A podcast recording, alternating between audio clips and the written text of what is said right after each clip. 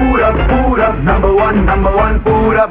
Morning number one वे welcome back super hits 93.5 red FM पर. मैं पूरब और शो यहाँ पे चल रहा है मॉर्निंग नंबर वन बातचीत एक और आपको बताते हैं कि अभी जो कंडीशन चल रही है उसमें कुछ क्रिएटिव करने की कुछ आ, कोशिश करी है कानपुर पुलिस के दो सिपाहियों ने। और वो क्रिएटिविटी क्या है? वो ये है कि आ, कल देर रात इनको अचानक से वो दो सिपाही जो थे, वो खड़े खड़े उन्होंने सोचा, यार, कुछ करते हैं यार, जीवन में क्या सिर्फ़ यही चलता रहेगा क्या? कि बस ये लोगों को देख रहे हैं, मास्क पहना है, नहीं पहना कुछ क्रिएटिव करते हैं। तो उन्होंने क्रिएटिव करने का प्लान किया और इन दोनों सिपाहियों ने कल देर रात एक आइसक्रीम वाले भैया अपना ठेला लेकर आ रहे थे, जो आइसक्रीम वाली छोटी सी गाड़ी होती है, वो लेकर आ रहे थे। तो इन दोनों सिपाहियों ने उनको रोका।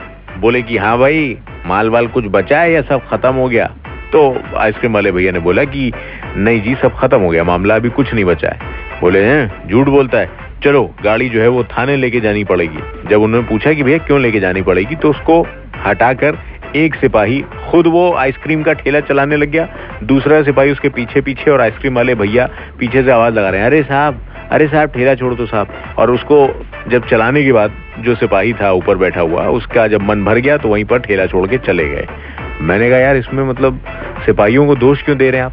अगर उनका मन नहीं है कि पुलिस में जाना है, उनका आइसक्रीम का वो गाड़ी चलाने का मन है, आइसक्रीम की गाड़ी लगाना चाहते हैं तो क्यों उनका दोष इसमें क्या है? क्या गलत है भाई? उनका मन है मतलब काम इंसान को वो करना चाहिए जिसमें उसका मन लगे। तो उनका मन था, थोड़ी देर में मन भर गया, गाड़ी छोड़ गए।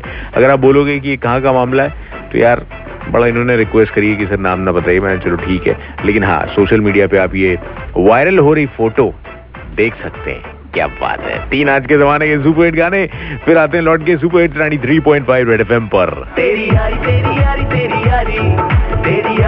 गुड मॉर्निंग जी बजाते रहो। कई बार सच हमारी कल्पना से भी परे होता है।